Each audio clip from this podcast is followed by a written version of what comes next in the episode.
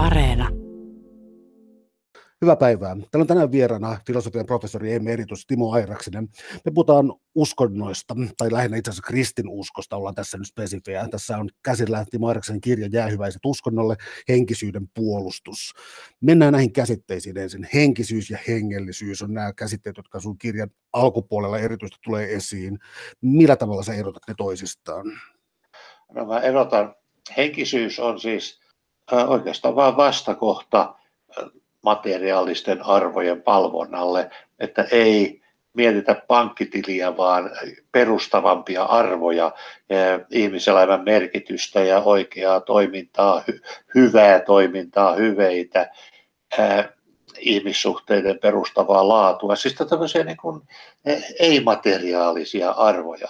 Ja sitä kautta tullaan sitten jonkinlaiselle rajalle, että jos on arvoja, niin mistä ne arvot tulee? Sitä ruvetaan kuvittelemaan, että nehän tulee tietysti joltakin jumaluudelta, mistä ne muualta voisi tulla, taikka miten maailma syntyy.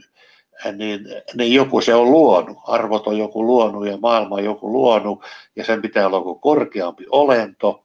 No mikä se korkeampi olento on, sillä ruvetaan keksimään erilaisia piirteitä, ominaisuuksia. Loppujen lopuksi keksitään, että no se, sehän onkin persoonallinen jumaluus ja sehän löytyy raamatusta, jolla on, sitten ollaan jo siis uskonnon hengellisyyden syvissä vesissä. Siis hengellisyys on sama kuin jumaluuksien postulointi ja henkisyys on oikeastaan samojen kysymysten käsittelyä ilman tuonpuoleisia jumaluuksia. Mä paljastan tässä kuulijoille, että ennen tätä lähetyksen alkua mä erehdyin väittämään keskustellessamme tässä, että, että uskontoa löytyy ikään kuin jokaisesta heimosta ja antropologiassa ja kautta historian ja olin täysin väärässä. Palataanko tähän keskusteluun vähän? Siis tein, tein näin pahan mokan, että oletin, että jonkinlaisia niin uskonnon alkeismuotoja löytyy vähän kaikkialta. Näin ei ole. On, henkisyyttä kyllä löytyy niin henkisyyttä varmasti löytyy mm. melkein joka paikasta, paitsi ehkä nyt tuota orjakauppiaiden ja merirosvojen ja, ja, ja mafioosojen ja tämmöisten piiristä, mutta normaalien ihmisten piiristä. Mutta, niin, mutta uskonnon käsitehän on, japanilaiset on väittänyt joskus, että, että se on vain länsimäisten imperialisti ja kolonialistinen temppu niin kuin taivutella muita ja alentaa muiden uskomusjärjestelmiä. Koko Aasia on uskonnoton ollut aina. Luonnon kansat on uskonut kaikenlaisiin henkiin ja animistisiin, animistisia uskontoja. Onko ne uskontoja samassa mielessä kuin meidän, meidän uskontomme? Ennen vanhaa niitä että oli, tai, oli pakanoita, pakanoita, joilla ei ollut uskontoa ja, ja sitten oli taikauskoa. Oli kaikenlaiset, nyt, on, nyt on sitten yleistynyt sellainen näkemys, että kaikilla on uskonto ikään kuin kristinuskon prototyyppi, ja että kaikki jumaluudet on jotenkin samaa juurta. No ei varmaan ole samaa juurta atstekkien jumalat ja, ja, ja juutalaisten jahve. No yksi tapa, jolla voi erotella sitten tällaisia ajattelutapoja, on monismi ja dualismi. Äh, dualismi itse asiassa varmaan aukeaa se on paljon yleisempi käsite, se aukeaa ehkä helpommin, mutta mitä oikeastaan on monismi? No, monismi on vain sitä, että, että on vain yhdenlaista tavaraa universumissa. Et, että henki, se mitä me sanotaan hengeksi tai mieleksi ja materia on pohjimmiltaan samaa. Ja tämä on tämmöinen tieteellinen katsomus, että, että, että maailma on maailma, eikä siinä ole mitään mitään muuta. Ja sitten vanhat uskonnot on aina ollut sitä mieltä, että meillä on sielu ja henki. Ajattelee esimerkiksi, että kun ruumis haudataan, niin sielu menee taivaaseen. Siinä on kaksi erillistä, erilaista tavaraa kyseessä. Tämä dualismi on kuitenkin siis sellainen, että se osittain sun kirjoituksessa tuntuu samastuvan ihmisen, joka ajattelee itseään. Siis tällainen refleksio, joka syntyy, että siinä on tietyllä tavalla, se asettaa vähän niin kuin mitä mä sanoisin, jonkinlaisen painon tai taakan ihmiselle kannettavaksi tämä dualismi. Se ei ole mikään ää, mukava asia tässä mielessä. Niin joo, sä ajattelit tätä, että me ollaan siis psykologisia dualisteja. Siinä, Kyllä, joo, joo. Monet meistä puhuu itselleen kuin vieraalle ihmiselle, että meissä on kaksi. Mä puhuin äsken tuosta metafyysisestä dualismista, mutta sitten on tämmöistä psykologista dualismia, joka on kyllä mielenkiintoisempi, jossa me kuvitellaan, että kaikki ihmiset olisivat psykologisesti samanlaisia, mutta me ei olla samanlaisia. Jotkut käy koko ajan keskustelua itsensä kanssa.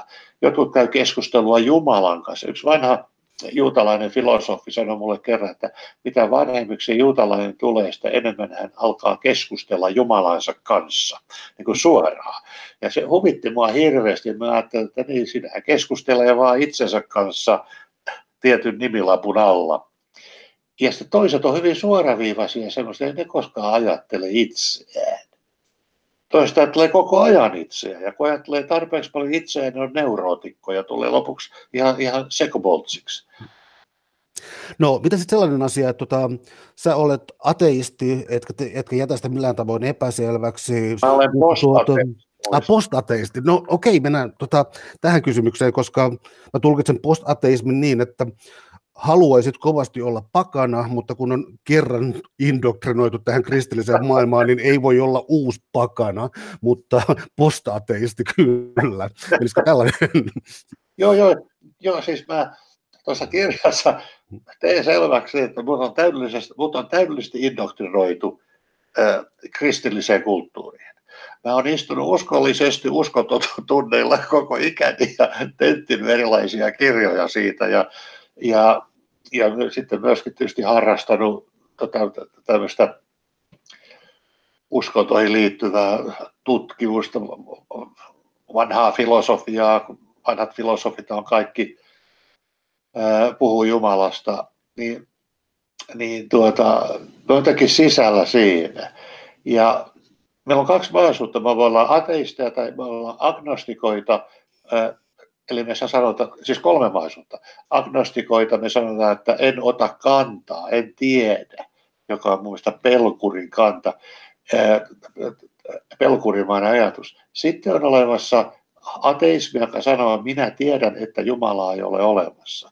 Ja sitten on, sitten on tuota postateismia, jolla on oikeastaan kaksi tulkintaa. Ja se tulkinta, joka mä annoin, yritän antaa tuossa kirjassa, on se, että kaikki nämä jumaluudet on määritelty niin epämääräisesti ja ne on niin sekavia kuvauksia, että niihin voi ottaa kantaa että, että vain hyvin määritelty olento voi olla olemassa tai ei olla olemassa. Me voidaan sanoa siitä jotakin. Mutta näistä Jeesuksista, mikä on pyhä henki esimerkiksi? Onko kukaan onnistunut selvittämään kenellekään, mikä on se isä, poika ja pyhä henki, mikä se pyhä henki siellä on? Voisiko semmoinen olla olemassa jotenkin? Me tiedetään, että Jeesus, Jeesus on mahdollinen historiallinen olento. Me voidaan Jeesuksesta pohtia, että oliko se olemassa vai ei, kävelikö se maan päällä joskus vai ei siellä Israelin takamailla ja Jerusalemissa huonoksi onnekseen lopuksi. Mutta että Isä Jumala ja Pyhä Henki ja Jeesus Jumalana, niin en mä ymmärrä, mitä he tarkoittaa.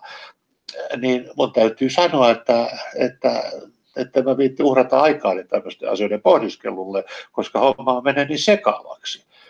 Toinen mahdollisuus, mikä Tapio Puolimatka mulle esitti luettua mun kirjani, on se, että olenko mä sitä mieltä, että nykyisessä diskurssissa, nykyisessä tämmöisessä keskusteluympäristössä kyse Jumalan olemassaolosta on jo niin outo, että se ei oikeastaan herää ollenkaan. Ja että tässä on tämä sekavuustulkinta ja sitten tämmöinen tulkinta, että tässä meidän normaalissa porvarillisessa Suomessamme se kysymys ei tosiasiassa herää enää ollenkaan. Että sitten on mahdoton formuloida kysymystä, onko Jumala olemassa vai ei. Ja siihen on aivan turha tullata ruutia. Jos nyt haluaa uskoa mielikuvitusolentoihin ja kuvitella kaikenlaista erikoista, se on jokaisen oma asia. Mutta oppirakennelman tekeminen tämmöistä asioista on kyllä vastuutonta. Että terveisiä vaan teologiseen tiedekuntaan varmasti kuulevat. Tuota, um, tämä herättää samalla kysymyksen siitä, että järjestäytyneessä uskonnossa, kristinuskossa, siinä on vastustettavaa. Uh, joskus erotetaan sellainen, että on ikään kuin, sanoisiko, taisteleva ateisti, joka haluaa nimenomaan käydä tiettyjen uskon oppien kimppuun, ja toisaalta on sitten selkeitä kirkon vastustajia. Um, onko se oikeastaan sama asia? Ei se, niin joo. Siis, että mä ajattelen sillä tavalla, että kolmijakoisesti, että on jokaisen ihmisen ihan oma asia, mihin uskoo. Jos haluaa uskoa höpsöihin asioihin, niin kuin höpsismeihin, niin, niin mikä siinä? Se voi olla ihan hauskaa ja lohduttavaa ja kaikkea. Jokainen taplaa omalla tavallaan oman mielikuvituksensa kanssa. Mutta sitten kun siitä tehdään oppirakennelma ja ruvetaan väittämään jotakin, että näin se on. Esimerkiksi että kolmiyhteinen, että kristinusko, kristinuskon opissa on yksi Jumala, joka on kolmiyhteinen. Ruvetaan väittää sitä pohtimaan tätä, että, että mitä tämä tarkoittaa ja miksi tämä on totta ja miksi on perusteltua ajatella näin ja mitä, että mitä pyhä kirja oikeasti opettaa. Silloin ollaan jo niin kuin vaarallisesti liukkaalla pinnalla kohti organisoidun uskonnon valtajärjestelmiä Siis, siis se, ensin se höpsismi muuttuu oppirakennelmiksi ja ne oppirakennelmat kiinteytyy valtarakenteiksi. Ja silloin mä olen ennen, minä olen ennen kaikkea antiklerikalisti, eli kirkon valtarakennelmien vastustaja. Ja tästä seuraa se, että mä en myöskään pidä niistä oppirakennelmista. Mutta mulle on aivan sama tekevää, musta aivan hertasta, että ihmiset uskoo höpsismeihin. Eli tässä mielessä siis ymmärtääkseni suvaitsevaisuus tai toleranssi-sana on käytetty ensimmäisen kerran juuri siis näissä mielessä, että toleroi muita uskontoja, niin kuin siis Kööpenhaminassa, äh, Amsterdamissa, jossakin tällaisissa maissa, joissa siis painettiin myös filosofisia kirjoja kirkon, ikään kuin siis suuretkin filosofit on kirjoittaneet Kööpenhaminassa, Amsterdamissa julkaistuja kirjoja Salan nimellä, jotka on olleet melko avoimen ateistisia, mutta tuota, mun ymmärtääkseni sana toleranssi käytettiin juuri silloin, että silloin kun toleroitiin muita uskontoja, Kyllä. niin kuin pelkästään Joo, vaan toleroida, että ei tarvitse halata kuoliaaksi, vaan kunhan nyt sietää. Jos suvaittiin, esimerkiksi John Toland-niminen henkilö, joka oli irlantilainen vapaa-ajattelija, eli joko deisti tai ateisti, niin vuonna 1790 tuomittiin Englannissa vielä poltettavaksi. Mutta kun Toulandia ei saatu paikalle, sen sijaan poltettiin kolme hänen kirjaansa. Vuonna 1790 suuri oppinut toi Grotius, joka on oikeusfilosofia suuri klassikko, niin, niin, niin, niin, niin tuomittiin elinkaudeksi vankeuteen, kun hän vastusti kalvinistisia oppeja 1600-luvun puolivälissä. Niin se oli elinkautinen vankeus. Denis Diderot, joka oli Ranskan vallankumouksen aikana näitä ensyklopedisteja, niin, niin heitettiin tyrmään, kun oli arvostellut kirkkoa ja hänen parhaat kaverinsa, jotka olivat rikkaita aatelisia, sai hänet sieltä pois kyllä sillä ehdolla, että hän ei koskaan kirjoita kirkosta enää mitään.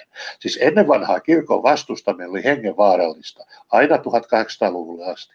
Ähm, entä sitten tämä filosofian ja, filosofian ja teologian kummallinen liitto tässä näin, siis erityisesti Tuomas Akvinalasta eteenpäin, ja siis on uskomatonta, minkälaisiin älyllisiin väännelmiin, siis, voi, siis minkälaisiin kummallisiin solmuihin joku älykkö on kyennyt itsensä vääntämään, että on kyennyt vielä pitämään Jumalan käsitteestä kiinni jollakin Leibnizilla tai, tai sitten spekulatiivista filosofiaa, että kuinka monta enkeliä mahtuu nuppineulan päähän ja muuhun. Miten tämä saivartelu, mutta samaan aikaan verinen taistelu ja filosofia ää, onko näistä selvinnyt joku voittajana vai onko tämä vaan lähtenyt kulkemaan omia polkujaan? On lähtenyt kulkemaan omia polkuja. Kaikki alkoi siitä, että, että Rooman katolinen kirkko oli Paavin kirkko, niin, niin tarvitsi teoreettista pohjaa omalle opilleen, koska raamatustahan ei mitään oppia löydy. Se on sekava kokoelma paimentolaiskansan taruja ja sitten Paavalin puheita, miten organisoida uskontoja, sitten Jeesuksen näitä tämmöisiä erikoisia kommunistis-anarkistisia aatteita, joita kukaan ei voi ottaa vakavasti, niin, niin siellä huomattiin, että Platon ja Sokrates sopii hyvin pyhimyksiksi. Ja ne, nämä, nämä Paavin filosofit hyvin varhaisessa vaiheessa kopioi siis platonistisia oppeja itselleen. Ja, ja se on tämmöinen Platonin oppi filosofian ja uskonnon yhteenliittymä alkaa heti alusta silloin, kun Platon naitetaan katoliseen kirkkoon.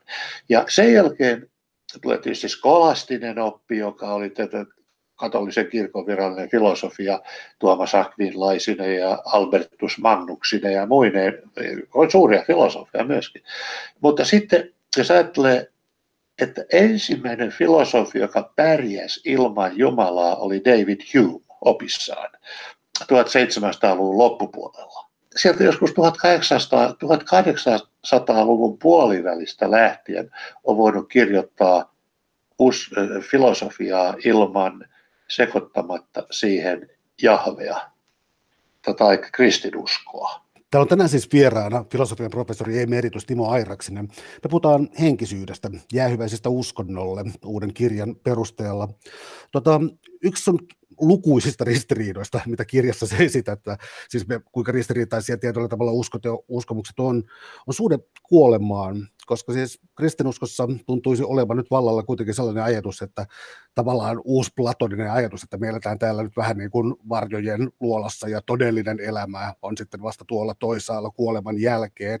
Sitten on kuitenkin sellaisia uskontoja ja elämänkatsomuksia, joissa vaikkapa sieluvailuksen kautta niin vihdoinkin pääsee kuolemaan. Tuntuu uskomattomalta, todellakin uskomattomalta, että jotkut ajattelee, että vihdoinkin kuolee ja jotkut ajattelee, että on ikuinen elämä tämän maallisen kuoleman jälkeen, tämän triviaalin kuoleman jälkeen.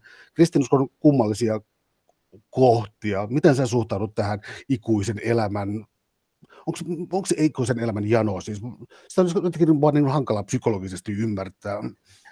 No mä justiin tuossa luin tätä kirjoitan artikkelia George Marklin etiikasta ja, ja, ja siinä se sanoi, että jos ei ole ikuisen elämän janoa, niin ei ole kyllä minkäänlainen uskovainen 1700-luvulla. Ja kyllä se on edelleen kai keskeistä kristinuskossa se, että kuolemaa ei ole, että kuolema on vain siirtyminen parempaan elämään ja se, se kuoleman kieltäminen on se olennainen asia. Kyllä kai, kyllä kai se on lohtuna monelle. Että, ja ennen vanhaa se oli hyvin konkreettista, että kun leski kuoli, niin, niin tiesi tapaavansa aviopuolison sitten taivaassa, mutta nykyään varmaan tuo taivaallinen, taivaalliset ilot on vähän, abstra, vähän abstraktiimmin koettuja tällä tavalla, mutta, mutta kyllä mun mielestä siis se, siis se ikuisen elämän toive on kuitenkin se keskeinen.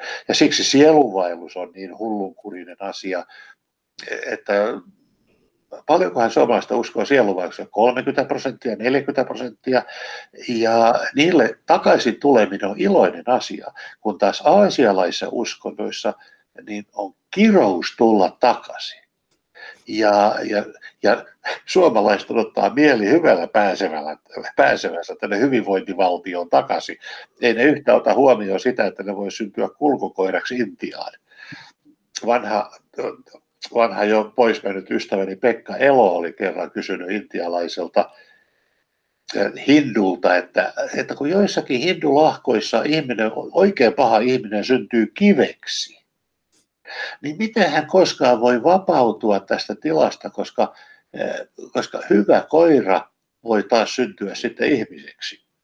Ja niin olemalla hyvä siinä roolissaan, niin voi syntyä paremmaksi taas. Niin miten kivestä pääset, että mitä on hyvä kivi? Niin tämä Intiala oli katsonut Pekkaa pitkään ja sanonut, kuule, kivellä on aikaa. Muista loistava. Silloin oikein itämainen vastaus. Kyllä. Um, jos tota, suomalaisista tuota, tuota, uskoo kuoleman jälkeiseen elämään, nyt mä en muista tarkkoja prosenttilukuja, mutta Suomessa uskotaan myös paljon uh, homeopatiaan, enkeleihin, yksisarvisiin, tällaisiin um, suojelusenkelihahmoihin ja tällaisiin uh, todella, todella suuria määriä. Tiedebarometri aina välillä näitä julkaisee. Siitä huolimatta Suomen evankelis-luterilainen kirkko, jonka jäsenmäärä on kyllä vä, niin kuin on supistunut, mutta ei todellakaan tähän tahtiin. Eli ähm, salliiko Suomen evankelis-luterilainen kirkko vaikka minkälaisia harhaoppeja sisällänsä? Onko tämä tällainen, niin kuin, mitä se nyt sanoisi, norsu, mikä se on, elefantti olohuoneessa vai miten nämä metaforat meneekään, että itse asiassa ihmiset uskoo mitä kummallisimpiin pakana uskontoihin, mutta Suomen evankelis kirkko ottaa avosylin vastaan. Joo, siis jäsenyys on tärkeää. Hmm. ei mikään muu. Siis kirkolle on tärkeää jäsenyys. Se on organisoitunut valtajärjestelmä, jolle on tärkeää, että sillä on kansan tuki. Ja kansa antaa tukensa kirkolle ei uskomalla Jumalaan tai pidättäytymällä harhaopeista, vaan olemalla jäsen. Tämä on demokraattinen maailma iltapäivälehdet saa kansan tuen omille omituisille jutuilleen, koska kansa, siis kansan ostokäyttäytymisen perusteella. Ja se on vähän sama tuolla kirkolla, että, että, että kun on kirkon jäsen, se on tietynlaista ostokäyttäytymistä. Ostaa itsensä kirkko No miten sellainen, siis äh, Blaise Pascalilta löytyy siis sellainen ajatus siitä, että jos täytyy ikään kuin lyödä vetoa, että on Jumala ja taivas tai ei ole, ja jos ei ole mitään, niin meidän lyönti on tavallaan merkityksetön, mutta jos Jumala on ja on olemassa kuoleman jälkeen elämä, niin silloin voittaa kaiken.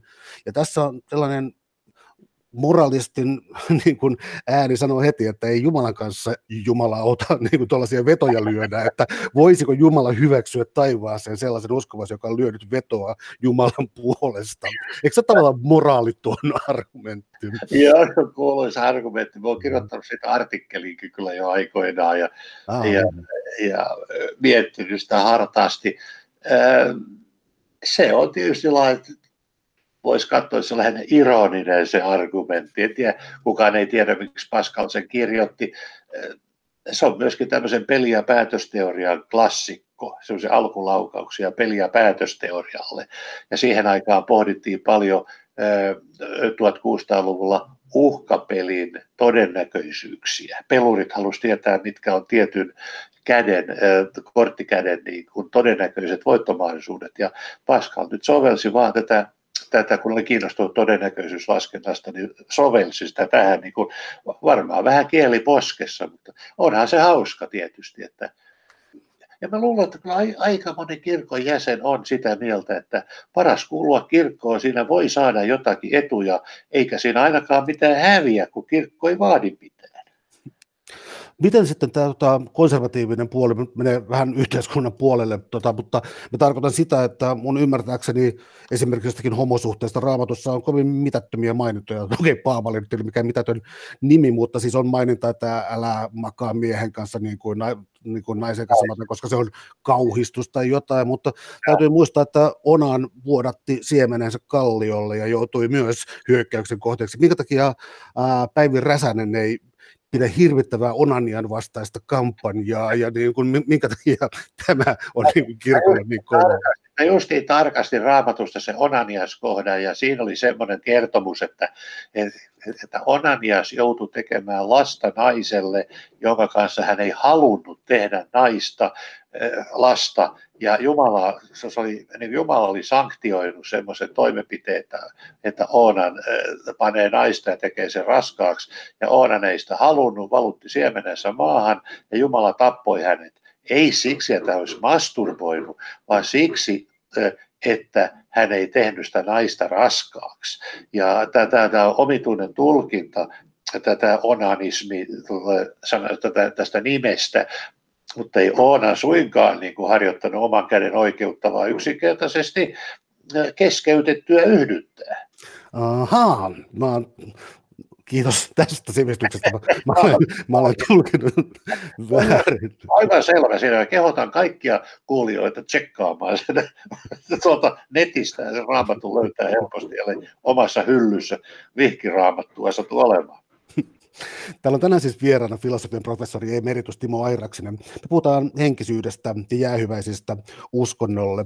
Sun kirjan mun mielestäni vaikein kohta oli sellainen, kun sä lähdit tuota, äh, jaottelemaan ikään kuin metaforan, joka siis mennään siis kreikkalaiseen retoriikkaan tavallaan, puhutaan metaforista ja metonymiasta.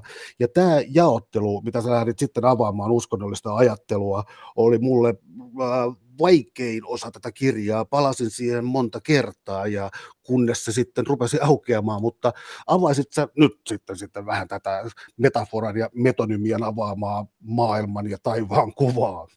Missä yhteydessä me käytetään sitä uskonnon kohdalla, kuoleman kohdalla? Siis siis mä ymmärsin sen sillä tavalla, tai siis sitten mä oon ymmärtänyt väärin, sanoin, että tämä on vaikea kohta mulle, koska sä tässä siis metafora ja metonymiaa analysoidessa myös teet sitten jaottelun siinä, että tuota, se mikä on ikään kuin maassa ja täällä meidän ihmisten kesken ja tässä ikään kuin immanenssissa, se on metaforista ja toimii symbolein, mutta se mikä on ikään kuin taivaassa ja ikuista niin toimii metonyymisesti. Ja Joo, tämä kolmio oli mulle hankala mä selitän sitä vähän, että siis, siis uskonnossa täällä oleva on kaikki vertauskuvallista. Tai, tai, tai syntiä ja, syntiä ja, ja, ja vanhurskasta ja, ja, ja armosta puhutaan. Ja, no kokonaan semmoinen oma kieli. Jos ajattelet tuota, pyhän kieli, niin se muistaa kokonaan niin oman kielenkäyttöönsä, jolla ei ole mitään suoranaista yhteyttä siihen kieleen ja maailmaan, jossa me eletään nyt. Se on siis hyvin kuvainnollista, tässä mielessä metaforista, tämä meidän uskonnollinen elämä täällä. Mutta sitten kun me päästään sen taivaaseen, niin sitten siellä kaikki onkin konkreettista. Siellä on iloa ja, ja ja siellä harput soi ja huilut laulaa ja ihmiset eh, siivet selässä kulkee kulkee tuota valkoisissa vaatteissa pilven päällä, niin yhtäkkiä se maailma muuttuukin hirveän konkreettiseksi. Ja minusta aika erikoista, että se tuo puolen maailma, mistä me ei tiedetä mitään oikeastaan, niin se kuvitellaan hyvin konkreettisin termein. Että ihmiset ja enkelit siellä kulkee sulassa sovussa ja siellä on auvoisa olo. Me kaikki tiedetään, mitä nämä tarkoittaa. Mutta niin kauan kun puhutaan uskonnosta tässä tuota maanpäällisessä merkityksessä, niin, niin me, ollaan, me, ollaan, me ollaan ihan hukassa, kun kuuntelee saarnaa, sielujen ylösnousemus. Mitä se ylösnousemus oikeastaan tarkoittaa? Mä otin kerran selvää siitä, että mikä nousee ylös. Niin se voi olla henki, henkiruumis, ruumis tai erillinen ylösnousemusruumis. Ja, ja se, se, se, yhtäkkiä kaikki muuttuu kuvainnolliseksi. Mitä se sitten onkaan?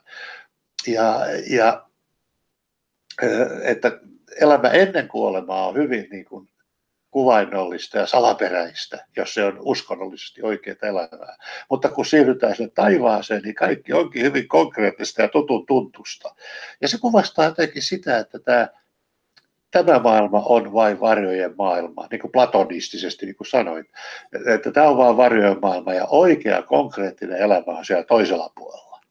Jos ajatellaan sitä, siis transcendenttihan tarkoittaa tuon puoleista – että on joku raja, jonka toiselle puolelle mennään. Sekin on hirveän metaforista, eikö niin? Raja, mikä raja?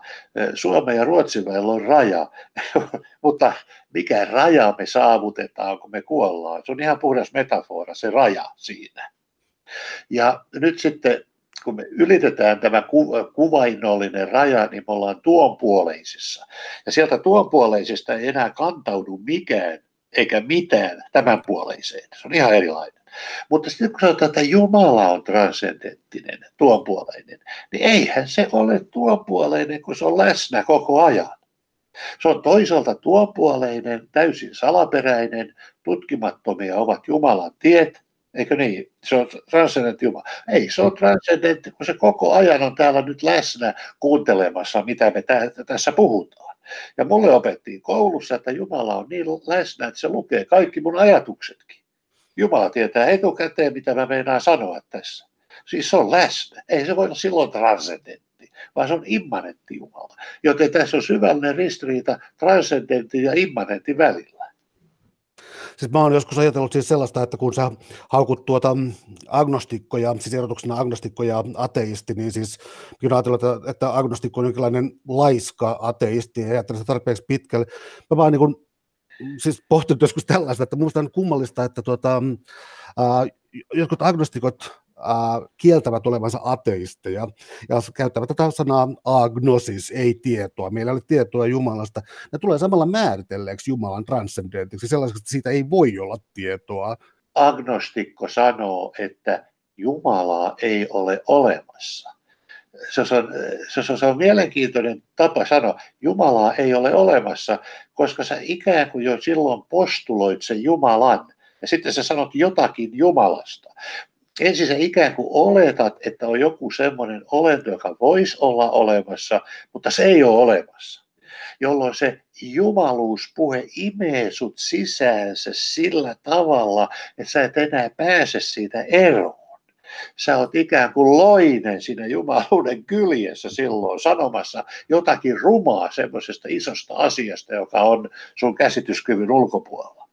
Ja siksi mä en sano, että Jumalaa ei ole olemassa näin yksinkertaisesti, vaan että kun puhutaan, Jumala, kun puhutaan jostakin sellaista kuin Jumala, mä en ymmärrä, mistä on kysymys. Joten mua ei voi imeä mukaan tähän teologiseen keskusteluun. Eli tämä on jälleen tämä pakana-argumentti, eli, eli haluaa olla post-ateistinen pakana. Kuinka vaan. Niin, tota, siis, tota, siis agnostikon, agnostikan tarve tulee nimenomaan siitä, että ennen oli kova rangaistus sille, että oli ateisti.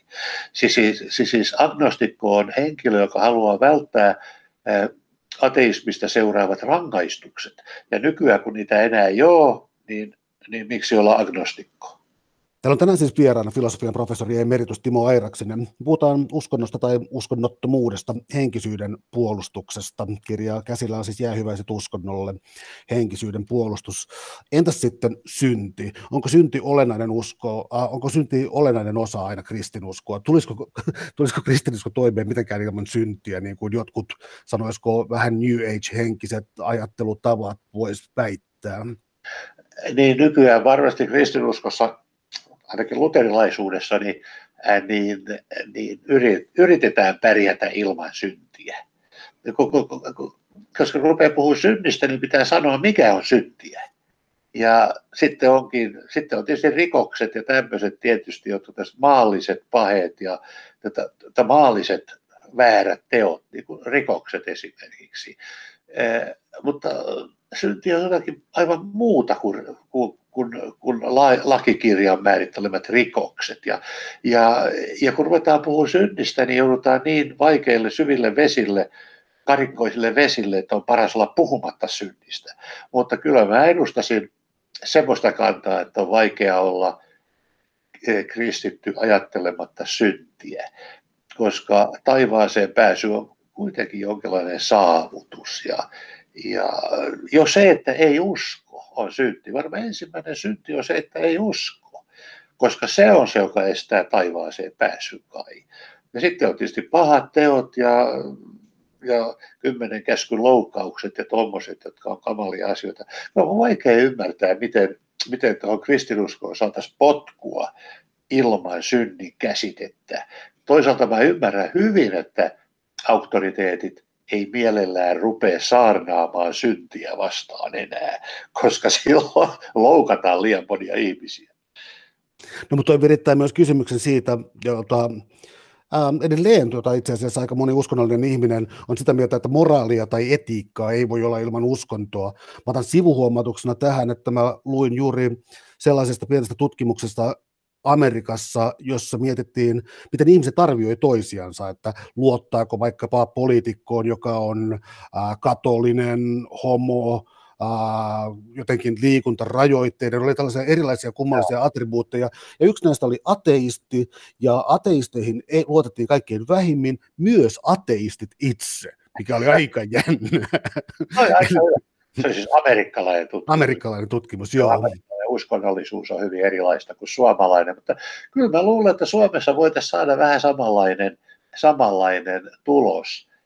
Ja helpoin tulkinta on tietysti se, se mihin viittasit, että eti, moraali on aina kiinni uskonnosta. No hyvin, hyvin perinteinen kanta, johon nykyiset moraalifilosofit ei enää viitti uskoa. Ö, mutta toinen on se, että ateismi sanalla on edelleen paha kaiku ei kukaan poliitikko ei koskaan voi julistautua ateistiksi. Jos suomalainen esimerkiksi kokoomuspolitiikko löisi rintoihinsa ja ilmoittaa, että minä olen ateisti, ei olisi mitään asiaa luottamustehtäviin. Ja se ei johdu siitä, etteikö ateistiin luotettaisi jotenkin järkevin perustein, vaan siitä, että se on ruma sana yksinkertaisesti, koska suomalaisessa ja länsimaisessa uskonnon läpäisemässä kult, hegemonisessa kulttuurissa hegemonin vastustaja on ei vaan väärässä, vaan likainen.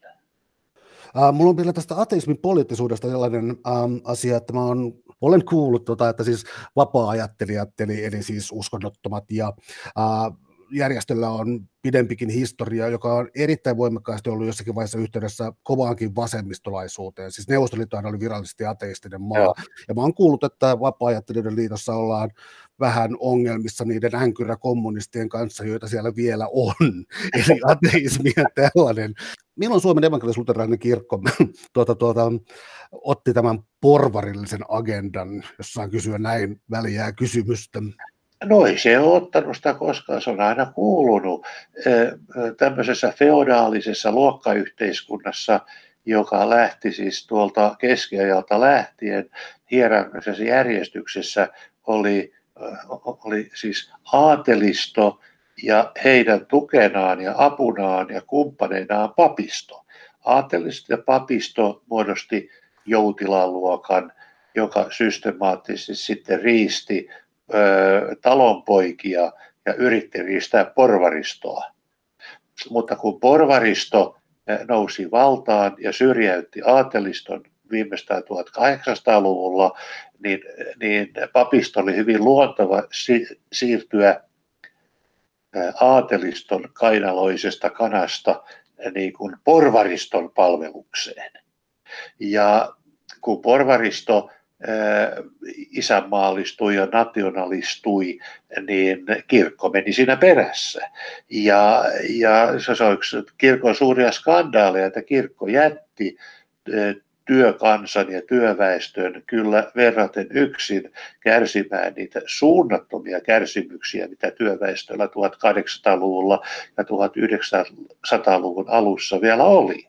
Ei Suomen punakapina ollut suinkaan perusteeton, vaan liittyi nimenomaan siihen, paljolta siihen, että porvarien että siis tilanomistajat ja porvarit rupesivat entistä tehokkaammin riistämään työläisiä ja kirkko meni siihen mukaan, siis voittajan puolelle. Ja kirkkohan on monituhatvuotinen järjestelmä, kyllä se on osannut olla voittajan puolella. No miten sellainen asia sitten, että jos mä oon oikein ymmärtänyt, mä en ole läheltä seurannut nyt kirkon toimintaa, mutta mä oon huomannut siis jostakin yhteiskunnallisista debateista, että moni kenties konservatiivi on alkanut olla sitä mieltä, että Suomen nykykirkko lähenee liikaa, sanotaan vaikkapa äh, homo, lesbo, bi, trans ihmisiä, niin edelleen, ja sitten toisaalta taas on ikään kuin punavihreä ja hyväntekeväisyysjärjestö ja ikään kuin jonkinlainen toinen hyvinvointivaltio. Äh, Oletko tätä debattia seurannut? Joo, pakkohan sitä ollut vähän seurata. Kirkkohan pitää huolta ihmisten maallisista tarpeista, koska näitä, näitä hengellisiä tarpeita ei enää tahdo löytyä ihmiset on hyvin huonoja hahmottamaan hengellisyyttä siinä mielessä, kun tuossa aikaisemmin puhuttiin, jolloin kirkko on siirtänyt toimintansa painopisteen maallisten tarpeiden puolelle, joka on tietysti ihan kiva ja hyvä, kun hyvinvointivaltiossa ollaan.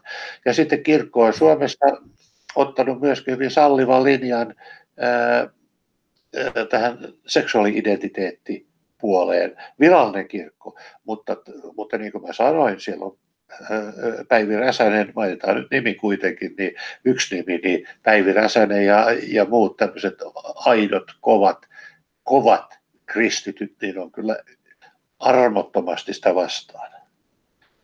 Täällä on tänään siis vieraana filosofian professori emeritus Timo Airaksinen. Me puhutaan uskonnosta tai kristinuskosta lähinnä jäähyväisistä sille. Ähm, kaksi oikeastaan olennaista osaa, sanoisiko suomalaisessa kulttuurissa ja suomalaisessa kirkossa. Ahdistus ja rakkaus. Mun mielestä nämä on nyt kaksi oikein isoa. Mennään tähän ahdistukseen. Siis erityisesti vanhassa, vähän vanhemmassa raamatun käännöksessä, onko se nyt 1938 tai jotain, mutta siis ahdistus, sehän tuntuu, ahdistus ja kärsimys ja kaikenlainen, kaikenlainen itse ruoskinta tuntuu olevan ikään kuin todistusta uskonnosta. Siis tällainen niin kuin perverssi, en mä osaa sanoa mitään muuta kuin sellainen kuin perverssi, ikään kuin negatiivinen todistus Jumalasta, ahdistus. Ää, mikä sen merkitys on uskonnolla tai kristinuskossa? En tiedä nykyään, onko sillä enää mitään merkitystä. Ää, siis, siis tämmöiselle, siis siis luterilaisen kirkon enemmistölle tuo ahdistusargumentti on ollut ja mennyttä, mutta on varma, että erilaisissa lahkoissa ja kirkon konservatiivisessa osassa sillä vielä on merkitystä. Ja ahdistushan liittyy syntiin. Että kun on synti, on perisynnin vallassa, syntinen saatana kurja, niin miten sitä voisi päästä taivaaseen? Että tämä on se ahdistuksen perusta.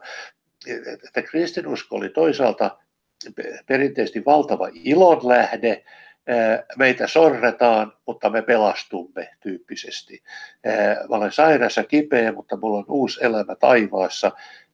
Ilon lähde, valtava ilon lähde ja toivon lähde, mutta samalla valtava ahdistuksen lähde. Mä kerron yhden esimerkin. Oma mummini oli tuolla Vaasan tammikaivossa ja, niin ja pappi tuli siellä, kun siellä papit kulkee siellä vainoamassa sitä vanhuksia niin, niin pappi tuli sinne ja siis sitten mummi kysyi siltä, että pääseekö hän nyt taivaan, ei se ollut uskovainen, mutta se ku, kuolema oli lähellä ja ja sanoi, että pääseekö hän taivaaseen. Hän on kauheasti yrittänyt uskoa, mutta ei hän pysty uskomaan. Niin pappi totesi, että jos ei usko, ei pääse taivaaseen. Ja mummini jäi siihen uskoon, että hän ei pääse taivaaseen. Se on ahdistusta. No selvästi mikä välittömästi siirtää kysymyksen tähän rakkauteen, eli mitä ihmettä on sitten kirkon tai Jumalan, tai käytetään vaikka termiä kristitty, vähän niin kuin Nietzscheläisettäin, eli, eli mitä on kristityn tuntema rakkaus? No tota, katsotaan, mitä iso kirja sanoo asiasta. Meille opettiin koulussa, että, että minä olen ankara Jumala, minä tuomitsen isien pahat teot neljänteen polveen saakka. Ja mä ihmettelin hirveästi pikkupoikana, että onpa ankara Jumala, että, että, että jos faija tekee jotakin väärin, niin lapsen lapsetkin joutuu vielä kärsimään siitä. Mutta sitten mä tsekkasin sen taas kirjasta, ja siellä sanotaan selvästi, että ellei kadu ja käänny minun puoleeni. Eli Jumalan rakkaus kohdistuu niihin, jotka uskoo häneen, mutta muut sitten menee helvettiin. Ei se niitä rakasta. Ja aivan samalla tavalla uskovainen rakastaa niitä, jotka rakastavat Jeesusta. Mutta ei ole mitään syytä rakastaa niitä, jotka eivät rakasta Jeesusta, koska ne ei kadu. Ne on pahoja ihmisiä. Miten niitä voi rakastaa? Sellainen perusrakkaus ehkä voi olla, että toivoo, että he näkis valon. Siis se on siis kaksi puolta tässä rakkaudessa. Että ei voi rakastaa syntisiä, jotka ei kadu. Mutta voi rakastaa että sillä tavalla, että toivoo, että ne näkis valon ja kääntyisi. Ja, ja tämä on taas hyvin erikoista rakastamista tietysti.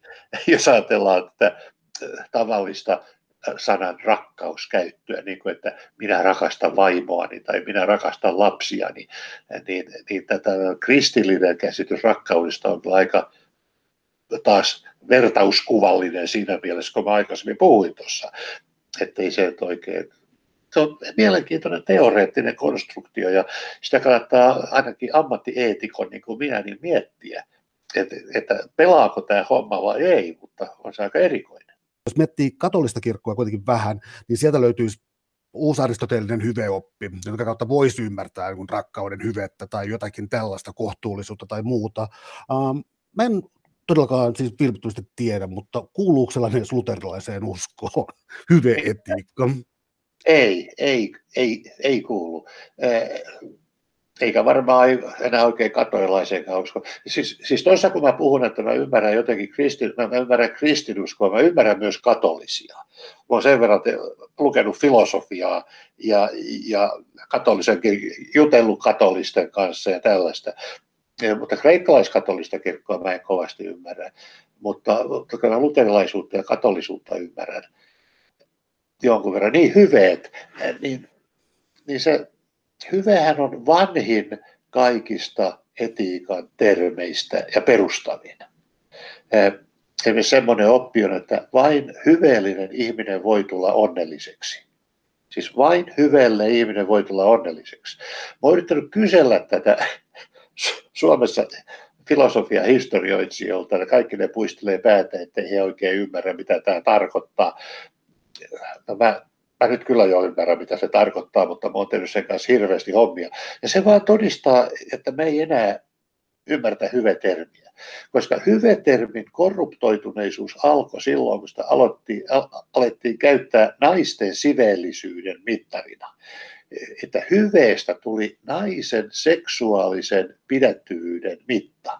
Ja, ja kun se sovellettiin tällä tavalla antifeministisesti tämä termi, niin se tuhosi sen termin kokonaan.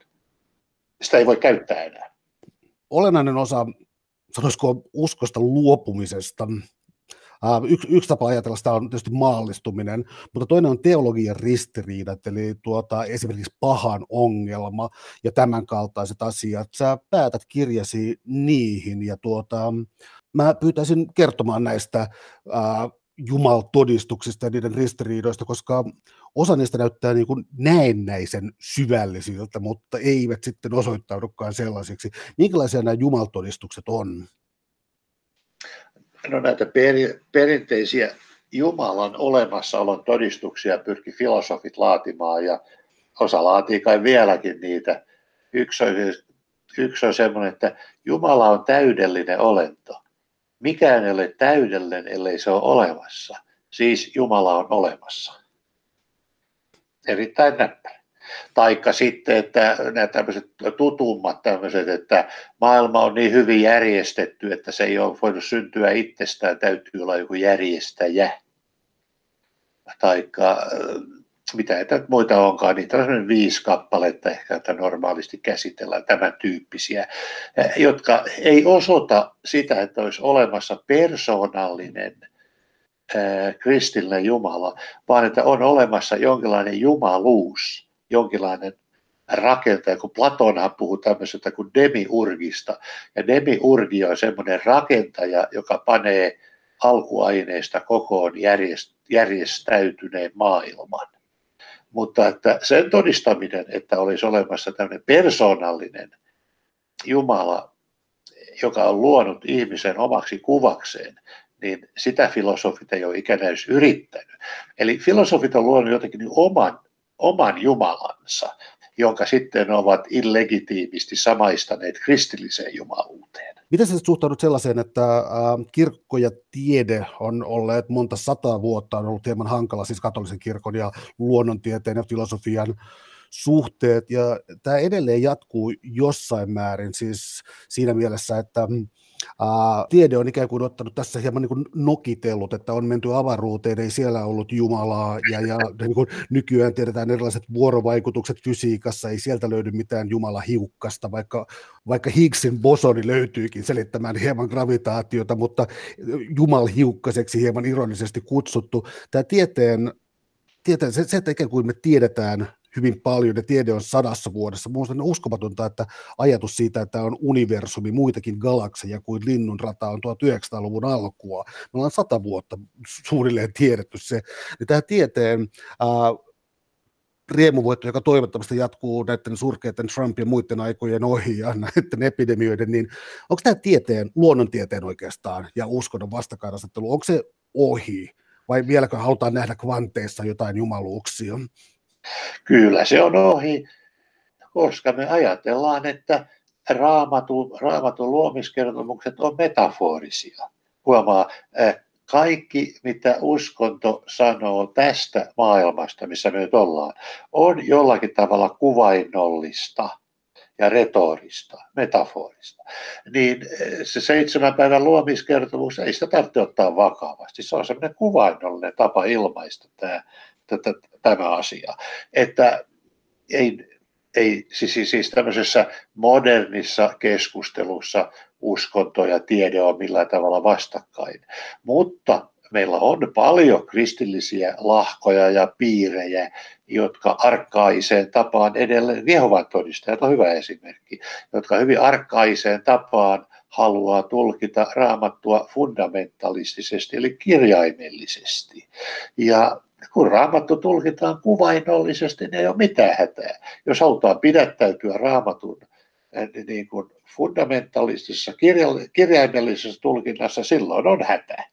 Mutta, mutta ei, ei kai kukaan vastuullinen, järkevä niin kuin teologi tai, tai uskon asioita ajatteleva, niin enää kuvittelet tieteen ja uskonnon välillä ristiriita. Tiede on ottanut uskonnosta niskalenkin.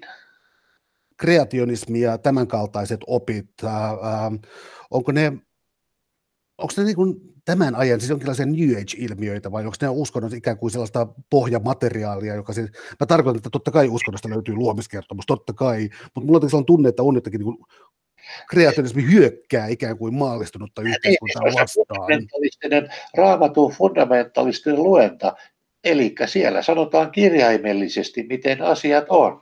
Ja jos, se sanoo, jos siihen uskotaan, niin silloin hyökätään tiedettä vastaan tietysti.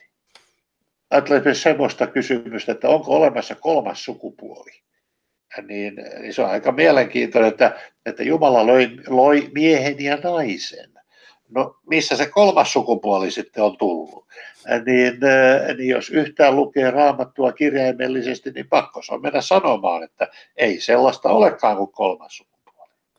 No mä kysyisin viimeiseksi tällaisen kattavan kysymyksen tähän näin, joka on siis se, että mm, joka on tietysti taas niin kuin lähes mahdoton kysymys, mutta on, onko uskonnolla vielä sijaa tässä maailmassa, järjestäytyneellä uskonnolla, kristinuskolla? Mä tarkoitan, että näissä esimerkkeissä, mitä sun kirjassa on, jotka on keskeisiä esimerkkejä eikä mitään marginaalimerkintöjä, niin tietyllä tavalla No siis mun on helppo sympata tätä ajattelutapaa, koska se, se on, perustuu niin älylliseen rehellisyyteen tässä näin ja niin kuin siitä vedettäviin johtopäätöksiin.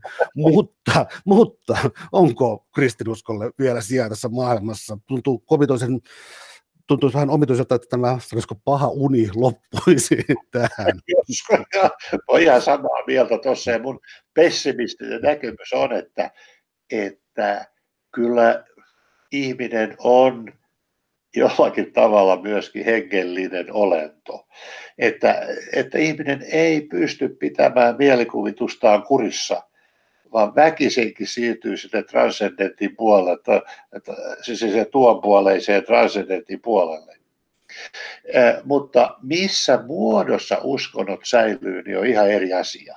Et, että kyllähän kristinuskokin on liudentunut semmoiseksi vesivelliksi, ettei 200 vuotta sitten ihminen olisi koskaan uskonut sitä. Että, että, että nämä uskonnot on niin ameboja, että, että ne muuttaa muotoaan ja jakautuu ja, ja se säilyy iankaikkisesta iankaikkiseen siksi, että ne on niin fleksiibeleitä. Koska jos ajatellaan 1700-luvun puoliväliä, tuota, vielä 1700-luvun loppua, niin siitä perspektiivistä kaikki suomalaiset olisi ateisteja. Mutta nyt kun ateismi on määritelty uudestaan, niin vain sinä ja minä ollaan ateisteja. Eli ellei sano olevansa ateisti, ei ole ateisti. Siis ateisti on kiinni vaan siitä, mitä, mitä itsensä mieltää. Ennen vanhaa se oli jotain sellaista, joka tuomioistuin totesi.